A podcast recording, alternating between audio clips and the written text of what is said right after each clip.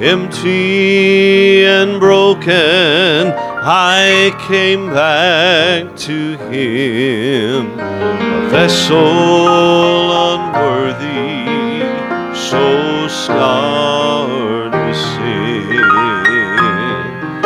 But He did not despair, He started over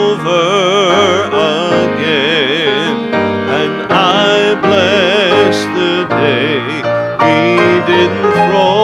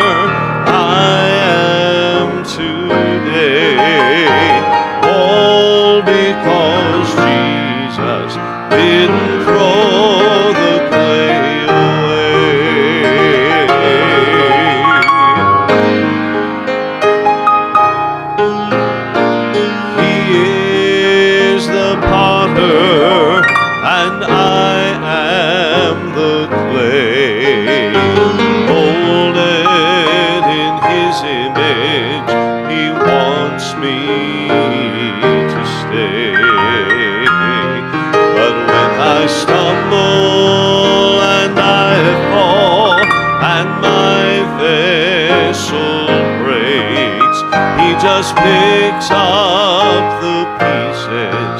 He doesn't throw the clay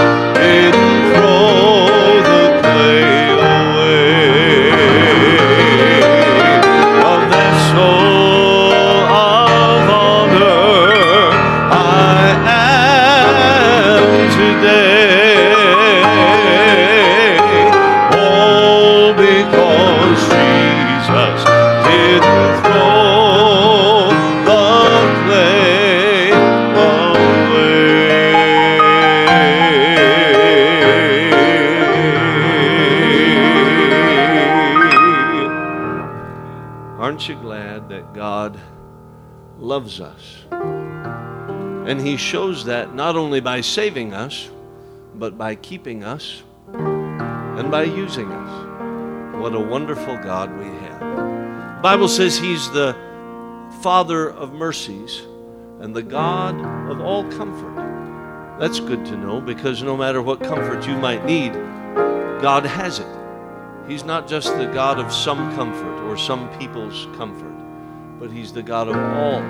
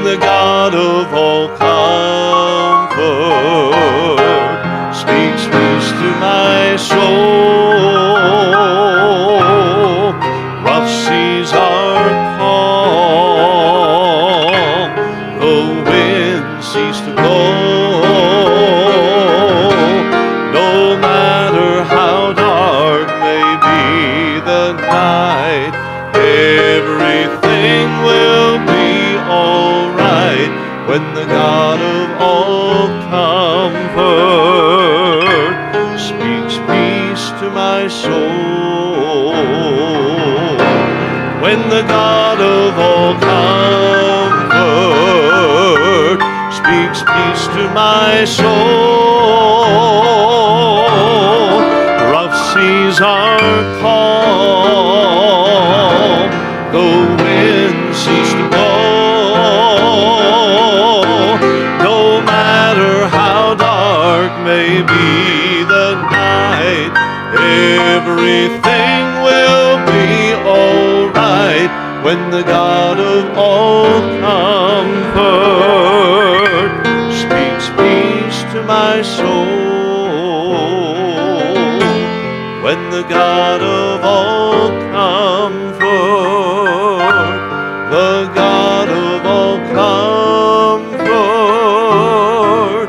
when the God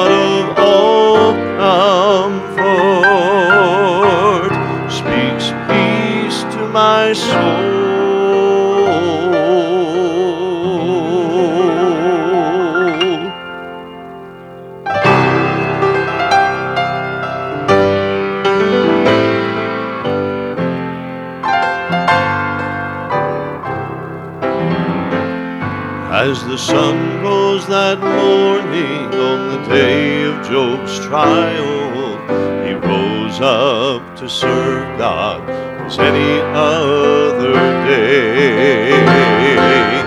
Bound and determined to live in God's favor, nothing would stand in his way. Then the messengers came one by one with their stories. Just a few moments, Job lost all he had. His great wealth and riches, the health of his body, even his children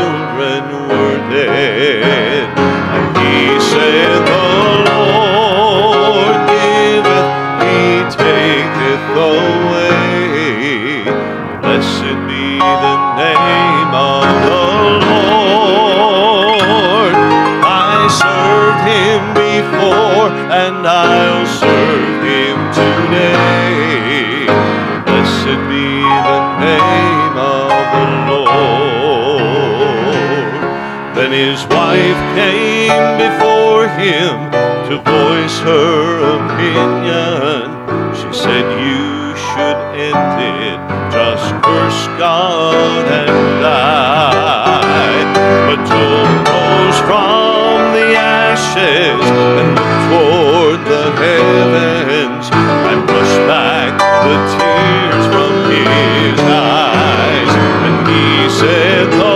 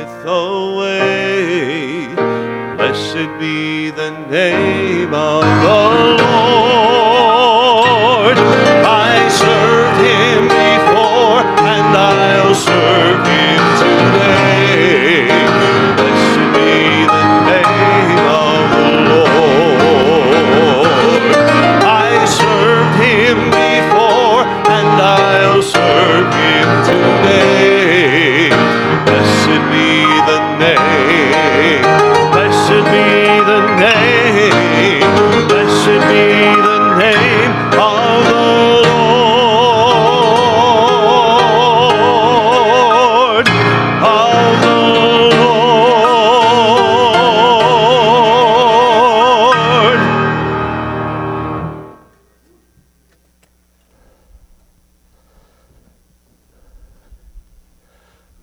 Good to be in church on Monday night. Amen. What a wonderful Savior we have. Amen. A God that can be trusted. No matter what, you can always trust Him. Take your Bible, if you would, and open it up to the book of Mark.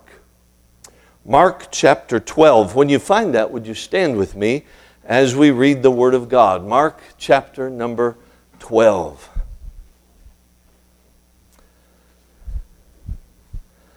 We'll begin reading in verse number 13 tonight.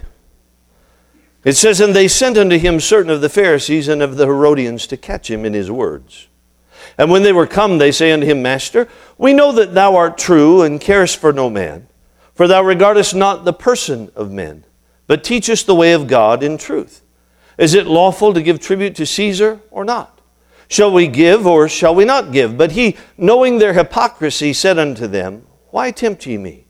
Bring me a penny that I may see it. And they brought it. And he saith unto them, Whose is this image and superscription? And they said unto him, Caesar's. And Jesus answering said unto them, Render to Caesar the things that are Caesar's, and to God the things that are God's. And they marveled at him. Let's pray. Heavenly Father, thank you that you are indeed a God that can be trusted. That no matter what you do, we can trust you. We know that everything you allow in our lives, every circumstance, everything that we face, you can use it all for your honor and your glory and to conform us to the image of your dear Son.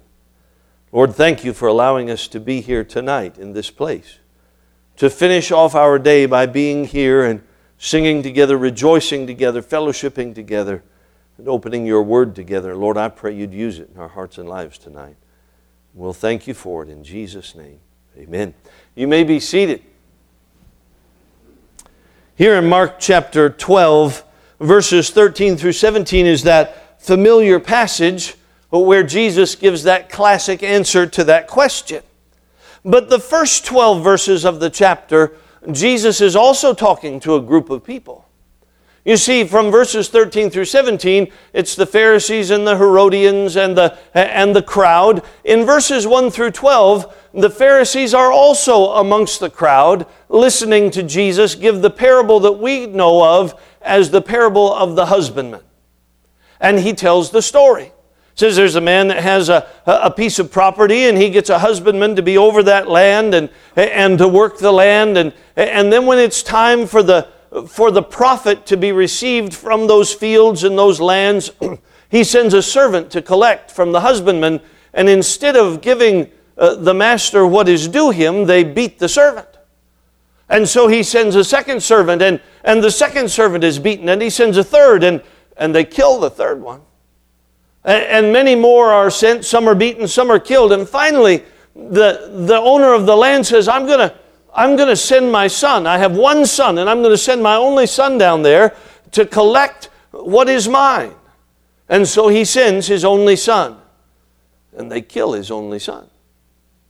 And then you get down to verse number 12. Uh, excuse me, verse number 9. And it says, What shall therefore the Lord of the vineyard do? He will come and destroy the husbandmen and will give the vineyard unto others. Now, quite often when we when we see Jesus giving parables, we just think nobody understood the parables and, and they just went on in one ear and out the other and zipped over their heads and they missed all the meaning of the parables and, and all the rest. That was the case sometimes. But sometimes they knew exactly what he was talking about. And those Pharisees, as they stood there and they listened to Jesus tell this story, it began to dawn on them that they were in the story.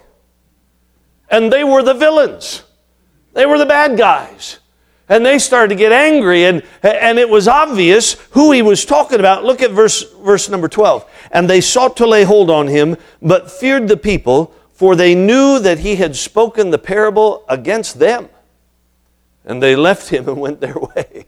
Can you imagine standing there listening to Jesus tell them how evil they were and how awful they were? And, and it was all true. Here they were, the, the keepers of the law and the keepers of the religion and all the rest that God had delivered. And, and they were supposed to take what God had given them and be a blessing to everybody. And they took what God gave them and held onto it so tight they squeezed the life out of it. Till there was nothing left but a bunch of dead, dry religion. And they liked that so much they even added to it. And when God would send prophets to cry against their wickedness, they'd beat the prophets and kill the prophets. And, and now He had sent His only Son and they knew what they had planned for him. And they got mad. But they regrouped. And they came back in verse 13. But the Pharisees didn't just come by themselves. In verse 13, they brought somebody else with them. They brought the Herodians. Now, the Pharisees are, are that religious sect, very strict and uh, following the law and, and keeping all of that and, and being very careful about every letter of it. And, and they, were, they were really good at their religion. They, they were Jewish nationalists. They hated Rome. They didn't want anybody to be in, uh, over them. They wanted to be uh, free. As a matter of fact, the, the Pharisees were looking for a Messiah. But what they wanted was a political Messiah that would come and deliver them and set up a kingdom and put them at the top of the pile. They were looking for power. And when Jesus didn't offer that, they weren't interested in what he had to offer. And so here they are, these religious uh, nationalists. They're against Rome, they're, they're strict in their Judaism, and they brought with them the Herodians. Now, the Herodians are not like the Pharisees. The Herodians are on the opposite end of the spectrum. They're not religious. They're secular Jews who have no real interest in the law, no real interest in what the Pharisees are doing. They don't like the Pharisees. As a matter of fact, they like the Roman occupation. It fills their pocketbooks and they're, and they're profiting from the Roman occupation and they like the idea that Rome's in charge and, and they follow Herod, the puppet king that Rome has set up, hence the name Herodians. They're just a political party. These are the religious folks, that's the political party, and they have nothing in common except that now they have a common enemy. And so they've come together in verse 13.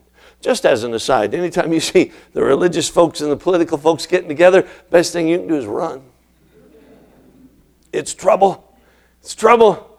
Because honestly, neither one of them have pure motives, and they're both looking to get ahead enough so they can turn around and stab the other one in the back as soon as they get the chance. That's the way it always happens, and that's what was going to happen with these guys. But they had this enemy, Jesus, and they had to get rid of him. So they got together and they said, We're just going to ask him a question. We're going to ask him a question he can't answer and no matter how he answers it, some of the people are going to get stirred up, and we can, we can foment that. We can get them stirred up more, and then we'll have an excuse to take him and do away with him. We'll just ask a simple question. And so they come to him and they butter him up. That's what they're doing in the first part there. In, in, uh, in verse number uh, 14, look at it. It says, And when they were come, they say unto him, Master, we know that thou art true and carest for no man, for thou regardest not the person of men, but teachest the way of God in truth. They're laying it on real thick. You're wonderful and you're wise and, and you don't, you know, you just, you're going to be honest and you're going to be fair. So here's the question Should we pay tribute to Caesar or not? All we need is a yes or a no. That's all we need. You see, if he says, pay tribute to Caesar, then the Pharisees are going to say, he's a traitor to his own people. He supports Rome and he's a traitor to Israel, and they'll get the people all stirred up and they'll take him. If he says, No, don't pay tribute to Caesar, the Herodians will say, He's committing treason. He's a traitor against the lawful king, and they'll get the people all stirred up and they'll take him. So they're just waiting for the answer. And Jesus says, Bring me a penny. And they bring it. And he says, Whose image and superscription is on there? Whose, whose picture is there? Whose name is on there? And it was obvious it was Caesar. And he gives that classic answer Render to Caesar the things that are Caesar's and to God the things that are God's. Then you'll notice in your Bible there's a period and there's a little short sentence at the end of verse 17. It says, And they marveled at him. You know what that little sentence means? They didn't get him. Nobody got stirred up. Nobody got upset. Nobody got angry. It all fell apart right in front of them, and they marveled at him. And they walked away discouraged and disgusted. He gave the perfect answer. Now, just as an aside, don't you kind of wish that he had said, Thou shalt not pay taxes?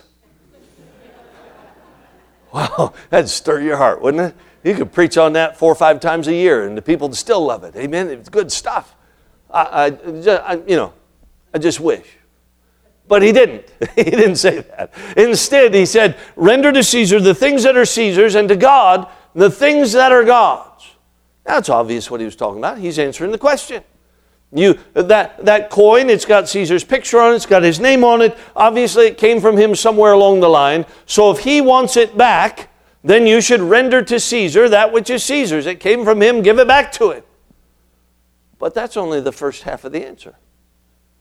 It says, and to God the things that are God's.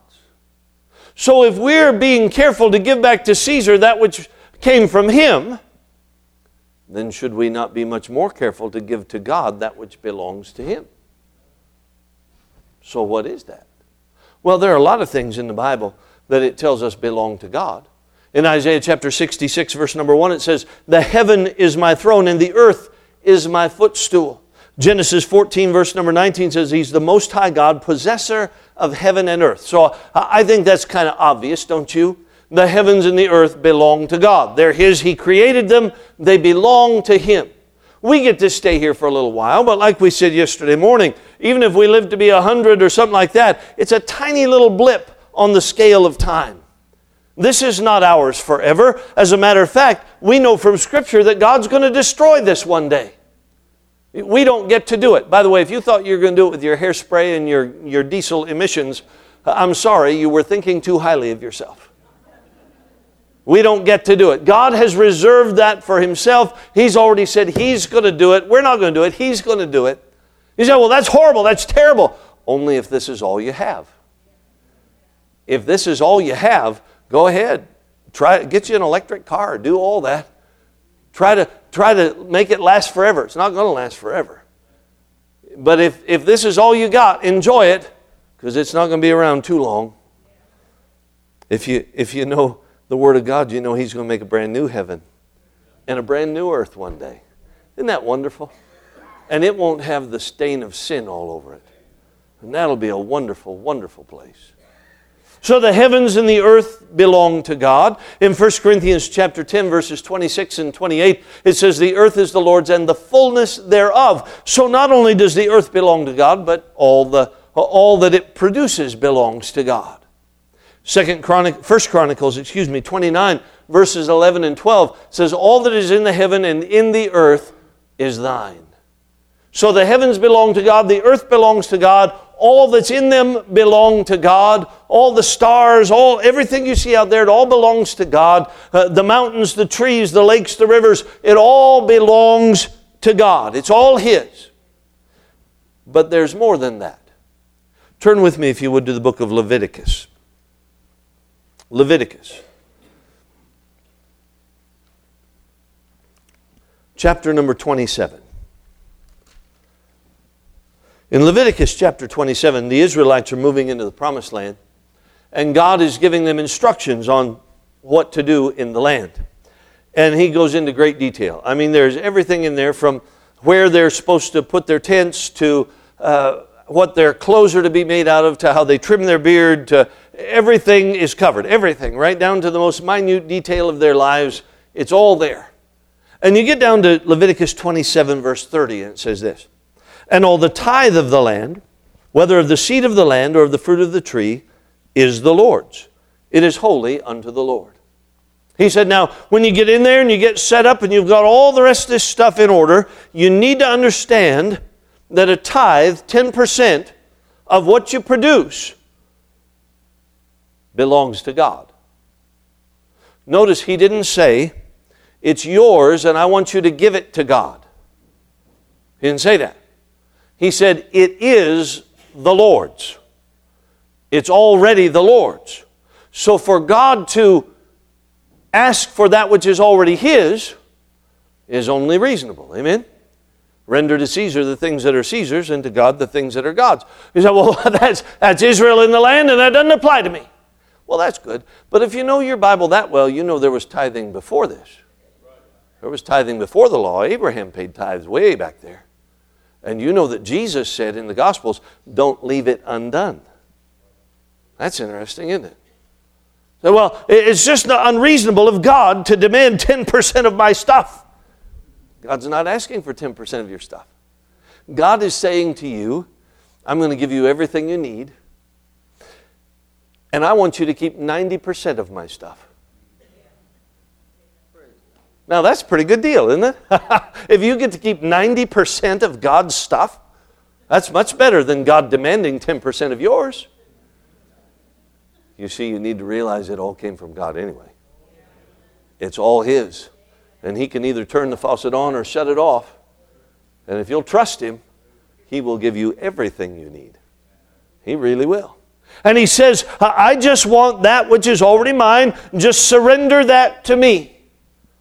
So the tithe belongs to the Lord just like the heavens and the earth and all that's in them. But it goes further than that. You're in Leviticus, go over to Deuteronomy chapter 29. Deuteronomy chapter 29. Because there's a whole category of things here that belong to God. Deuteronomy 29, verse number 29. It says, The secret things belong unto the Lord our God.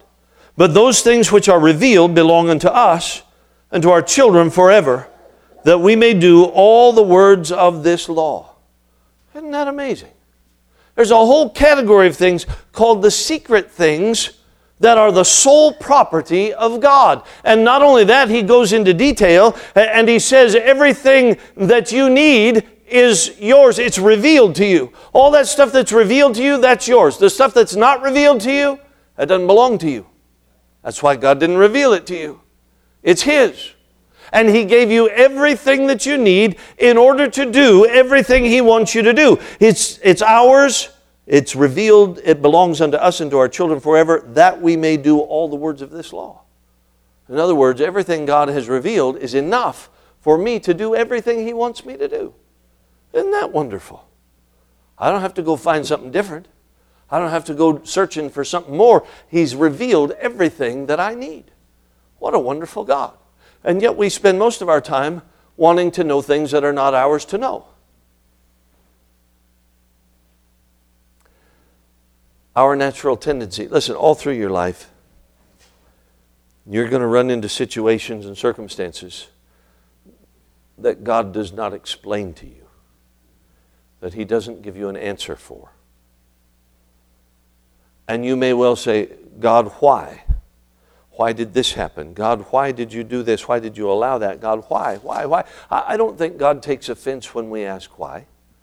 He made us and He knows how our minds work. And I don't think He has a problem with us asking why at all. But you need to understand that He's not obligated to tell you. He's not. He doesn't have to. And things happen, and we say, God, why? Why did it happen? And why did you allow it? And why didn't you do this? And why didn't you do that? and it seems like there's silence from God. We know that we're supposed to live by faith. We know that. The just shall live by faith. Whatsoever is not of faith is sin. Without faith, it's impossible to please God. We know that. And yet we spend the vast majority of our Christian lives trying to avoid living by faith. Because if you have an answer, you're not living by faith. We want to know the whys and the wheres and the hows, and we want to know every detail. And God says, just trust me. Just trust me. That is the essence of faith. When we trust God and we don't have a, a reason, we don't have an answer. We don't have a black and white, this is why it happened, this is how it happened, this is what I have planned for down the road. Most of the time, God is not going to give you that. Instead, He's going to say, Trust me. Just trust me. By faith, trust me. The secret things belong to God. What do you do when there's some circumstance in your life and you don't get an answer? You leave that in the hands of Almighty God. It's either that or get bitter and angry and go the other direction. And that's not going to help you. Instead, God says, Can you just trust me enough to put it in my hands and leave it there? And that's not easy. I understand that's not easy. But that's living by faith. Because those secret things, those things that He never reveals, there's a reason for that. He wants us to trust Him. He didn't make us little robots who, who have to trust Him and have to serve Him and have to. He, he didn't do that to us. Instead, He just says, I want you to trust me. So I'm not going to give you an answer. I'm going to reveal to you everything that you need to do what you need to do. And anything that I didn't reveal, you're just going to have to trust me with it.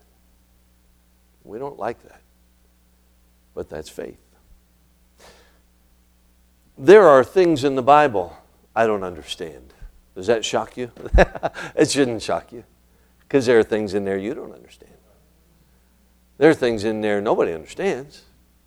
That shouldn't shock you either.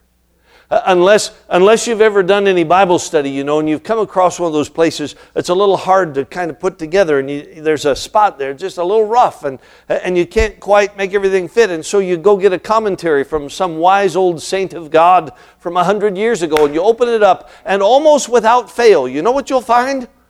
They skipped over it, pretended it wasn't even there. They just, they just jumped right over that verse and didn't even bother to say anything. You know why? Because they didn't have a clue. That's why. They didn't have a clue and they didn't want to look silly, so they left it blank. As a matter of fact, you'll find that in every commentary. You find something that's really difficult in the Bible, they'll skip right over it every single time. They do it. Now, that ought not surprise you. You see, if God wrote a book, and He did, I would expect that there would be things in there too hard for me to understand because I'm not God.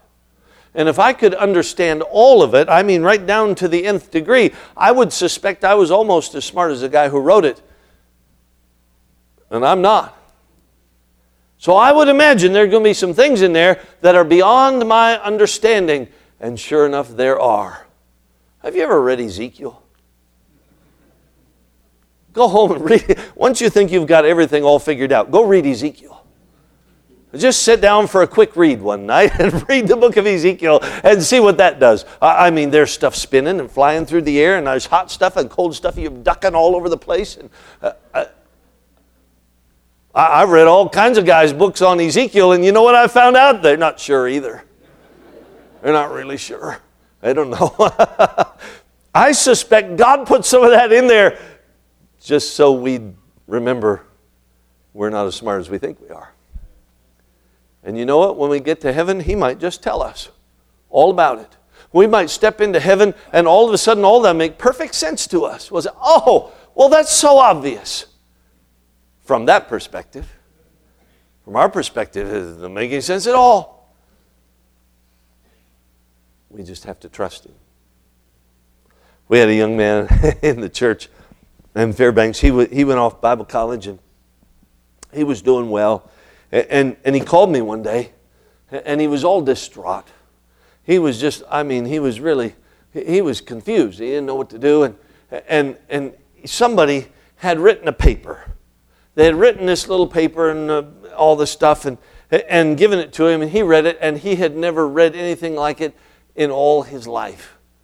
I mean, he didn't get interested in serving God till he was already going to public university and all the rest, and uh, the state university, and then he, he got right, went off to Bible school. He never spent any time learning anything from the Bible, and, and a lot of stuff was brand new to him.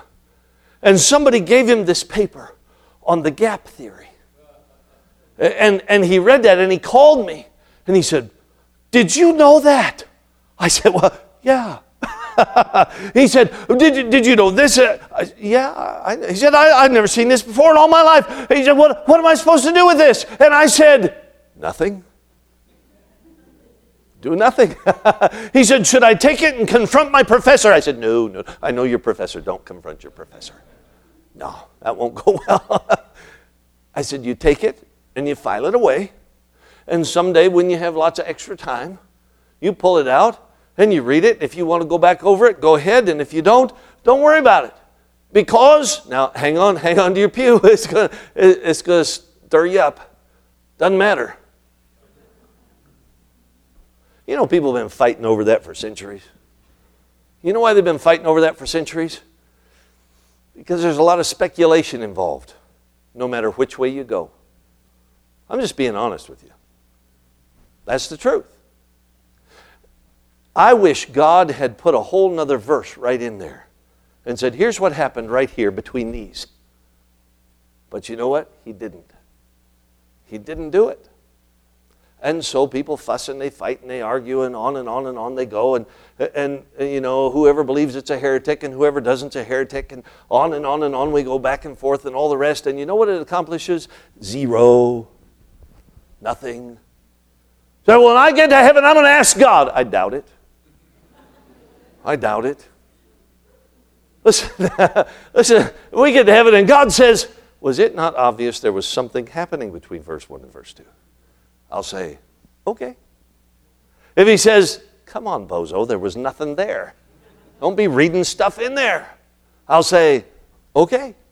But I suspect he won't even bother with that. Because if it wasn't important enough to reveal it to us now, why would it be important enough to reveal it then? I'm smiling at you because you can't get mad at me. I smile at you. Amen? The secret things belong to the Lord our God. And some things he has simply chosen to keep for himself, for whatever reason.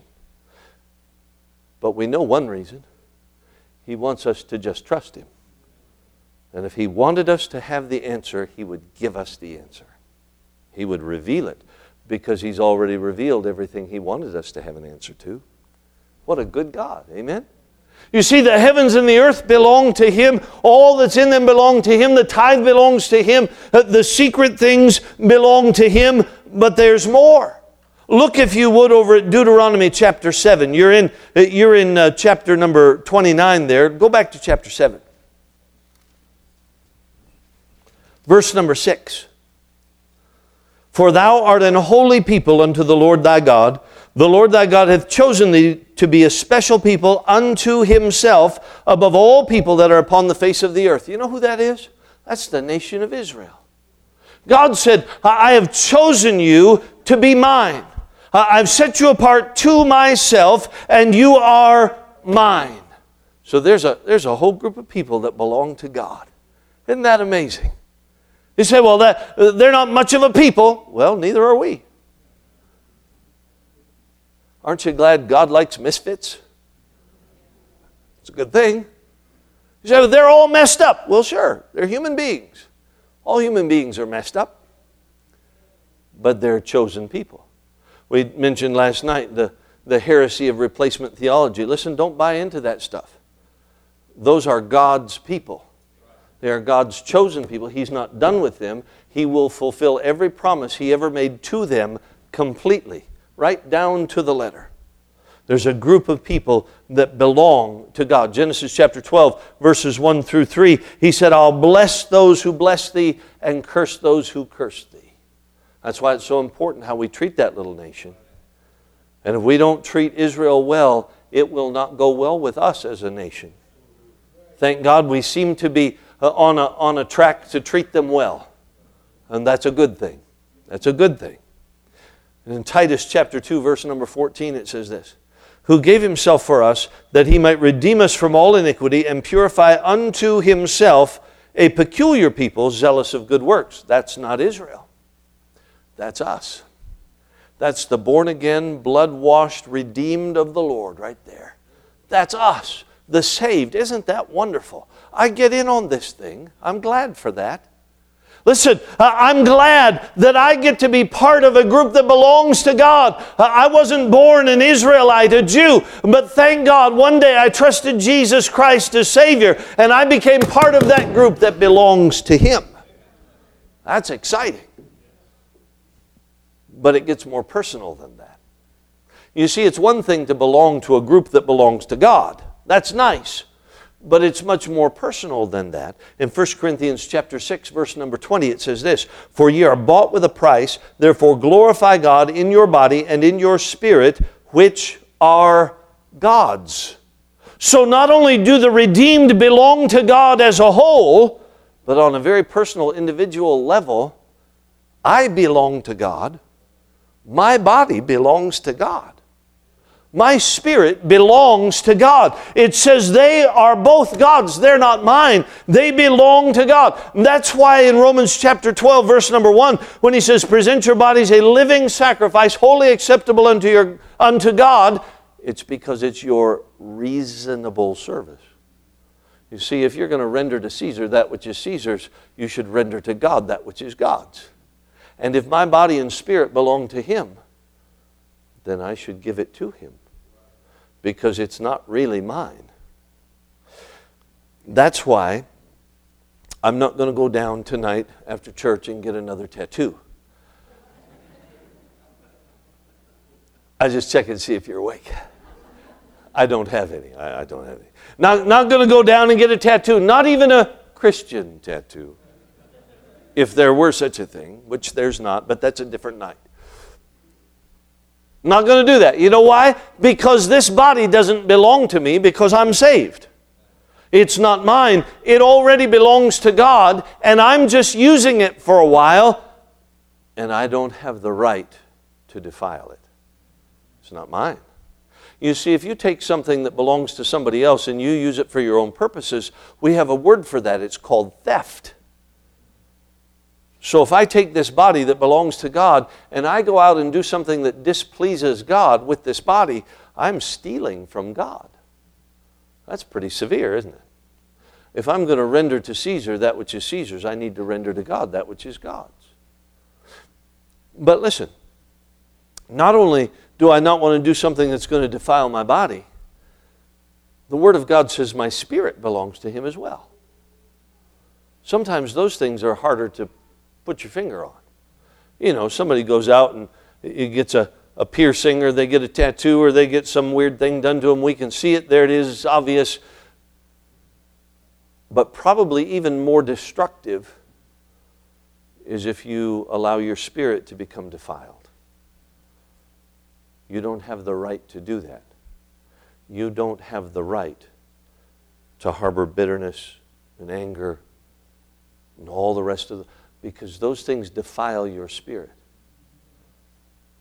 And it's not yours to play with like that. It's not yours. If you're saved, it belongs to God.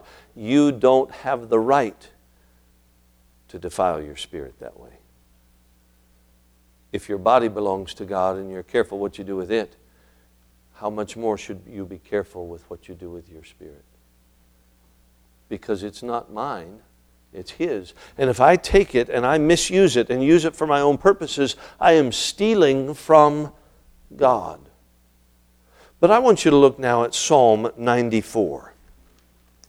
Psalm 94. In Psalm 94, verse 1, the psalmist makes a, a bold statement. He says, O Lord God, to whom vengeance belongeth. O God, to whom vengeance belongeth, show thyself. He's saying, God, vengeance is yours. It belongs to you. And of course, he's absolutely right. And we know from Romans chapter 12, verse 19, where he said, Avenge not yourselves, vengeance is mine, I will repay, saith the Lord. Vengeance is the sole property of God Almighty. Just like the heavens and the earth and the secret things in your body and Israel, and uh, it belongs to God. But look what he says in verse 2 Lift up thyself, thou judge of the earth render a reward to the proud. Lord, how long shall the wicked, how long shall the wicked triumph? He says in verse 1, O Lord God, to whom vengeance belongeth. And then the next several verses, you can read right on down. He's saying, Now, God, it's, it's yours. Why don't you use some? He needs some and she needs some. And uh, God take some of that vengeance that's yours and put it right back there. They need some, God. Let them have it. They're getting away with murder. Get them, get them. Isn't that how we are? so, oh, yes, yes, vengeance belongs to God. Now I'm going to help him and start the process right here. If I choose to take vengeance, I'm taking something that belongs to God and I'm using it for my own purposes. And that is stealing, that is theft. We often think that we have to take vengeance because, and if you'll be honest, you'll admit this, we're afraid God won't. We're afraid God will let him get away with it. And so we have to step in and we have to do something. And you know why we have to do that? Because we don't trust God to do what he said he'd do. We think we have to get in there and make it work. And that always ends badly. Listen, if he's done something that's hurt me, that's offended me, that's wounded me, you know what I need to do? I need to wash my hands of it and get out of the way. Because God said, Vengeance is mine, I will repay. I will take care of it. Isn't it interesting that God never says vengeance is ours? It's His. You know why that is? Because He can't trust us with it. We would misuse it we would abuse it. And so we jump in there and say, I'm going to get him back. As a matter of fact, he's hurt me so bad, I- am really going to get him. You know what I'm going to do? I'm going to refuse to speak to him. Isn't that stupid? Listen, just, just as an aside, if somebody's giving you the silent treatment, that's not punishment. Come on. Somebody's giving you the silent treatment. Enjoy the peace and quiet. It'll pass. It'll pass. Just enjoy the moment. Amen. God must look down at us sometimes and just laugh at us and think, how stupid can they be? If they would just get out of the way, I'd handle this. But if I get in there and I'm going to handle it, now I'm really putting myself between Him and God. And now God has to deal with me too. And now we're both messed up, and I've just made it worse. And so now God's got to fix us both. And who knows who else we're going to infect with it all before it's all over. If I just have gotten out of the way in the first place and let God do what God does, everything would have been just fine. Vengeance is mine. O, o Lord God, to whom vengeance belongeth. It is not ours, it is His. And if we take it for ourselves and use it for our own purposes, we are stealing from Almighty God. We don't want to be found stealing from God. Now turn, if you would, to the book of Daniel, chapter 9. Daniel chapter 9, verse number 8. O Lord God, to us belongeth confusion of face, to our kings, to our princes, and to our fathers, because we have sinned against thee. That should probably be our new national motto. We, isn't it weird the world that we live in today? We don't know right from wrong. We, we, can't even, we can't even look and determine if it's a boy or a girl. I mean, we're just not sure, and we certainly don't want to say out loud in case they're identifying a different way today. How does that happen? Because we've turned against God. That's how that happens. But look at verse 9. To the Lord our God belong mercies and forgivenesses though we have rebelled against him. To us belongs confusion of face. To God belongs mercies and forgivenesses. Isn't it interesting that not only does vengeance belong to God and He doesn't allow us to take care of it, But mercy and forgiveness belong to Him as well. They're not ours, they're His. You know why He reserves those for Himself? Same reason He reserves vengeance, because He couldn't trust us with them. We would not give them out where He wants them given out. We'd hold them back from some people. We'd give them people we like. We'd show mercy to nice people.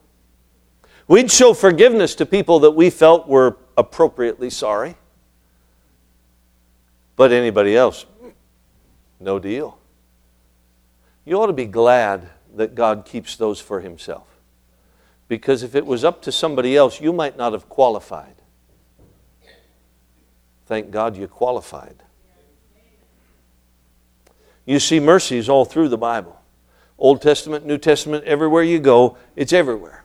In Psalm 136, verses 1 through 26, every single verse ends with the phrase, For his mercy endureth forever.